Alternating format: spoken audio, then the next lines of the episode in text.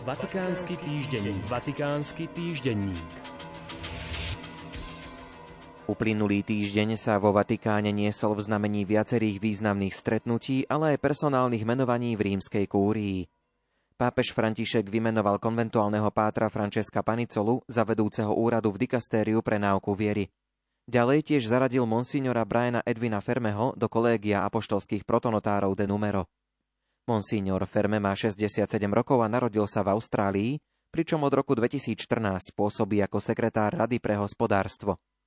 Od roku 1969, teda rok po vydaní dvoch motu proprio pápeža svätého Pavla VI, Pontificalis Domus z marca 1968 a Pontificalia Insignia z júna toho istého roku, boli štyri dovtedy existujúce triedy apoštolských protonotárov zredukované na dve, pričom práve tzv. apoštolskí protonotári de numero pokračujú v práci kolégia protonotárov a stále majú určité povinnosti týkajúce sa pápežských dokumentov.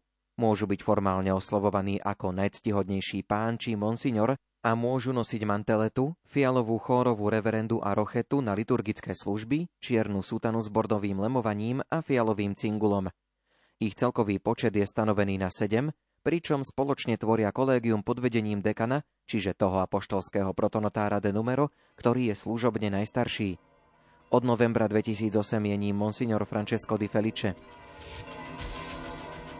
Pápež František absolvoval aj celý rad dôležitých audiencií.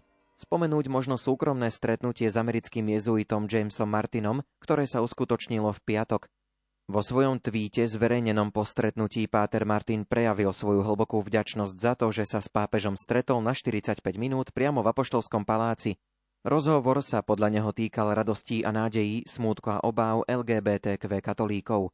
Dodal Martin, parafrazujúc prvú kapitolu koncilovej pastorálnej konštitúcie Gaudium et Spes z roku 1965, pričom ešte dodal Bolo to vrúcne, inšpirujúce a povzbudzujúce stretnutie, na ktoré nikdy nezabudnem.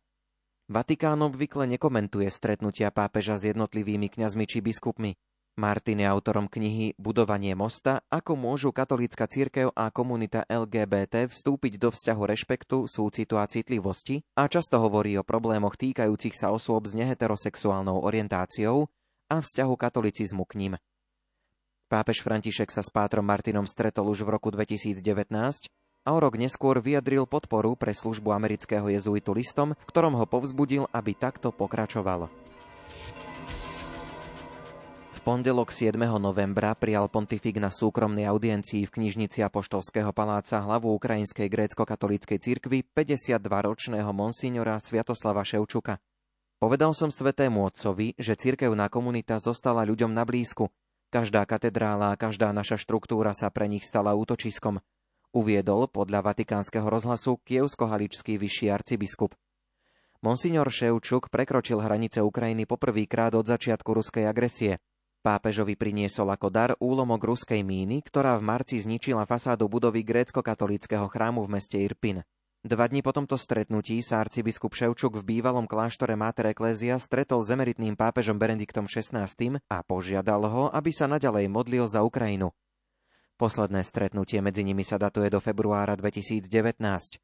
Na stretnutí 9. novembra tohto roku monsignor Ševčuk hovoril o vojne na Ukrajine, pričom emeritnému pápežovi predstavil humanitárnu situáciu, zopakoval, že vojna na Ukrajine je ideologická a koloniálna a prirovnal súčasné Rusko k nacistickému režimu.